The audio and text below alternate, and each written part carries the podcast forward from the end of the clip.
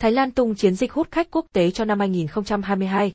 Chiến dịch thu hút khách quốc tế năm 2022 của Thái Lan đặt mục tiêu lấp đầy 50% phòng khách sạn tại các tỉnh trọng điểm.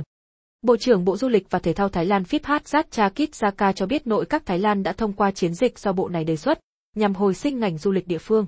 Tổng cục Du lịch Thái Lan, TAS sẽ giám sát chiến dịch thu hút khách nước ngoài đến du lịch Thái Lan, bằng ngân sách chính phủ và tư nhân.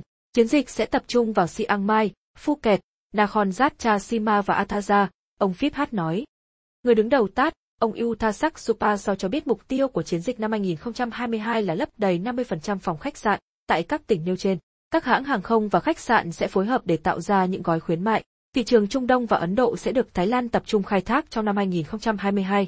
Ngoài ra, Thái Lan cũng đã thành lập một cơ quan chuyên trách để quản lý hoạt động du lịch và thể thao trong bối cảnh mới, nhằm giải quyết những vấn đề phát sinh với ngành du lịch trong đại dịch COVID-19.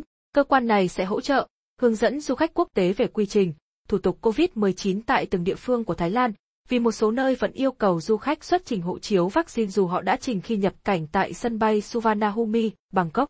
Khi áp dụng tất cả các biện pháp này, ông Uthasak Supaso hy vọng ngành du lịch Thái Lan năm 2022 sẽ phục hồi và đạt 50% mức doanh thu của năm 2019.